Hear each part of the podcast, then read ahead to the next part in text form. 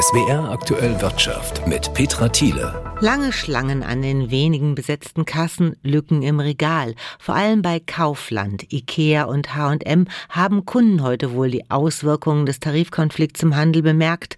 Die Gewerkschaft Verdi hatte erneut zu einem bundesweiten Warnstreik aufgerufen. Tobias Frei aus der SWR Wirtschaftsredaktion. Wie lief es denn heute?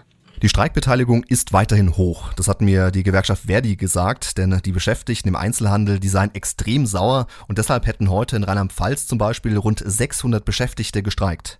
Gut 300 waren auch bei einer Kundgebung in Mainz mit dabei. In Baden-Württemberg haben auch einige hundert Mitarbeiter die Arbeit niedergelegt. Gestreikt wurde zum Beispiel in Karlsruhe, Heilbronn, Tübingen, Konstanz und Esslingen. Warum ist der Konflikt im Handel so festgefahren? Es gibt zwei große Probleme. Zum einen liegen beide Seiten bei den Tarifverhandlungen noch weit auseinander. In Baden-Württemberg sah das letzte Angebot der Arbeitgeber unter anderem eine Lohnerhöhung um 10 Prozent in zwei Stufen vor. Der Verdi-Landesverband fordert aber 15 Prozent und rückt davon auch nicht ab. Das weitaus größere Problem ist aber, dass die Arbeitgeber vor kurzem alle geplanten Termine für Tarifverhandlungen auf Länderebene abgesagt haben. Mit der Begründung, weitere regionale Gespräche seien sinnlos. Es gäbe nämlich keinerlei Bewegung auf Gewerkschaftsseite. Die Arbeitgeber wollen deshalb lieber ein Spitzengespräch auf Bundesebene führen. Aber da macht die Gewerkschaft nicht mit. Denn sie sagt, das sei ein beispielsloser Angriff auf die Tarifautonomie der Länder. Ja, und deshalb gibt es aktuell auch gar keinen neuen Verhandlungstermin. Und wie geht es jetzt weiter?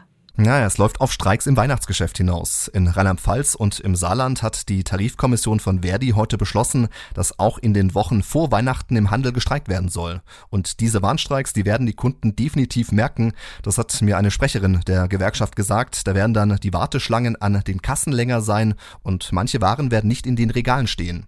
Die Arbeitgeberseite setzt darauf, dass es doch noch zu dem Spitzengespräch auf Bundesebene kommt. Mir hat der Handelsverband Rheinland-Pfalz gesagt, dass es dort vielleicht keine Einigung geben wird, aber zumindest mal einen neuen Fahrplan, wie es in den Tarifverhandlungen weitergehen kann. Denn Fakt ist eben auch, es gab bislang zum Beispiel in Rheinland-Pfalz schon sechs Verhandlungsrunden ohne Ergebnis.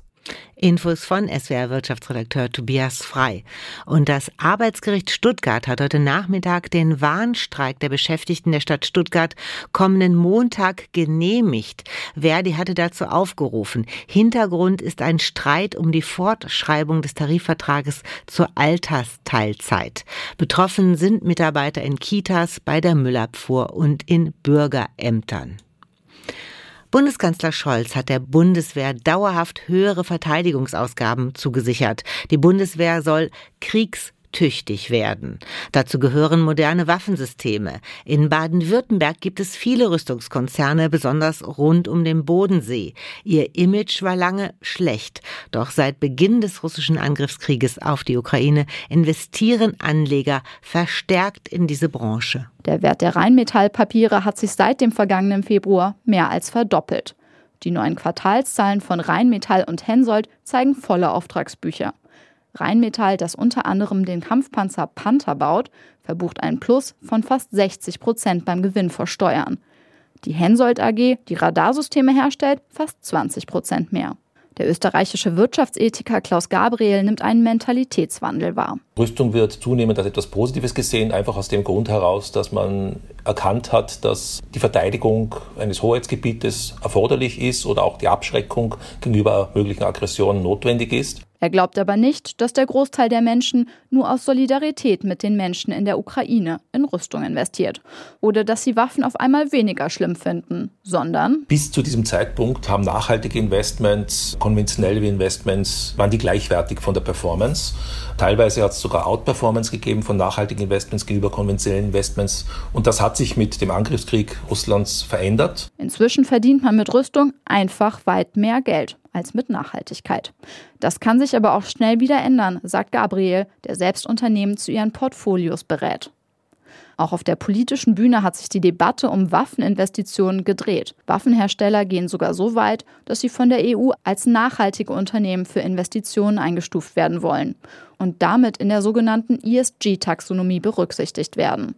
Doch Henrik Ponzen von Union Investment sagt, Wer bei ihm Nachhaltigkeit als Investment kauft, der will nichts, wo Panzer drin stecken. Wir schließen die aus, weil es unsere Überzeugung ist, dass nur nachhaltig genannt werden darf, was nicht wesentliche negative Nebenwirkungen hat und Rüstung dieses Kriterium nicht erfüllt. Die Union Investment bietet gleichwohl auch herkömmliche Investments an, in denen Rüstung mit drin steckt.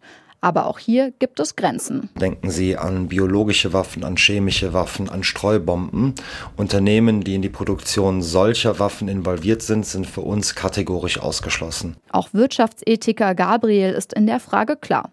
Waffen sind zwar seiner Meinung nach ein notwendiges Übel, aber ethisch sind Investitionen in Rüstung seiner Meinung nach nicht. Ich glaube, Frieden, Nachhaltigkeit, das sind Dinge, die gibt es nicht zum Nulltarif. Da muss man auch als, wenn man es ernst meint, als nachhaltiger und ethischer Investor, als Investorin auch einmal akzeptieren, dass man auch an Renditen nicht teilhat, die theoretisch möglich wären. Überall fehlen Pflegekräfte, in Alteneinrichtungen, in Kliniken. Und dann gibt es da eine frisch ausgebildete Krankenpflegerin in Stuttgart und die darf nicht arbeiten. Genau gesagt nur zehn Stunden die Woche und den Rest muss sie rumsitzen. SWR-Wirtschaftsredakteurin Geli Hensoldt hat sie besucht.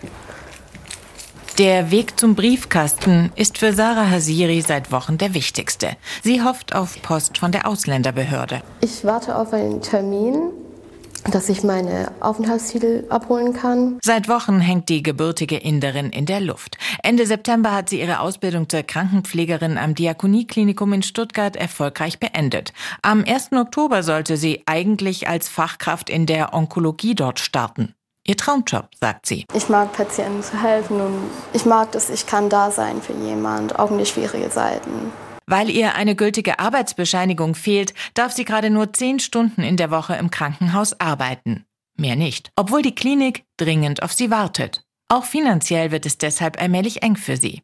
Das Schlimmste aber ist die Langeweile. Am Anfang war das wirklich schwer für mich, nichts zu tun. Bin eigentlich nicht, auch nicht jemand, der nichts tun kann. Deswegen ist es auch langweilig und ich beschäftige mich irgendwie. Ihre Papiere samt Arbeitsvertrag hat sie schon längst ans Ausländeramt geschickt und seitdem Dutzende Mails geschrieben. Nie gab es eine Reaktion. Heute will sie noch mal persönlich vorbeigehen.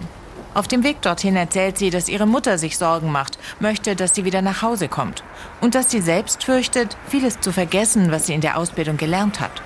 Sie hofft, dass sie heute zumindest erfährt, wie lange es noch dauern wird, bis sie per Post den Termin bekommt, damit sie endlich ihre Arbeitserlaubnis abholen kann. Die Bilder der langen Menschenschlange vor der Ausländerbehörde haben Stuttgart in den letzten Wochen viel Kritik eingebracht. Teilweise haben sogar Leute vor der Behörde übernachtet, um einen Termin zu bekommen.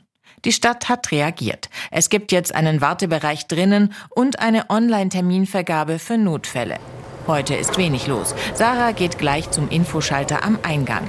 Nach ein paar Minuten schon ist sie wieder draußen. Der hat erst meinen Namen gesucht auf dem Computer und ich habe ihm dann auch gefragt, wie lange wird das dauern ungefähr. Der hat dann mir nur gesagt, ist in Bearbeitung, ich weiß nicht. Die Ausländerbehörde ist überlastet, auch weil viele Stellen aktuell nicht besetzt sind. Kein reines Stuttgarter Phänomen, heißt es bei der Stadt. Gerade erst habe eine Studie gezeigt, dass die Wartezeiten auch in anderen Kommunen lang seien. Die Stadt sieht deshalb auch die Landes- und Bundespolitik gefordert. Diese müssten das Ausländerrecht und die Abläufe in den Behörden reformieren. Denn ausländische Fachkräfte wie Sarah werden hierzulande dringend gebraucht. Ich bin sehr enttäuscht. Ich kann das nicht mehr. Das ist so belastend. Für Sarah heißt es jetzt weiter warten. Darauf, dass sie endlich anfangen kann in ihrem Traumberuf als Krankenpflegerin.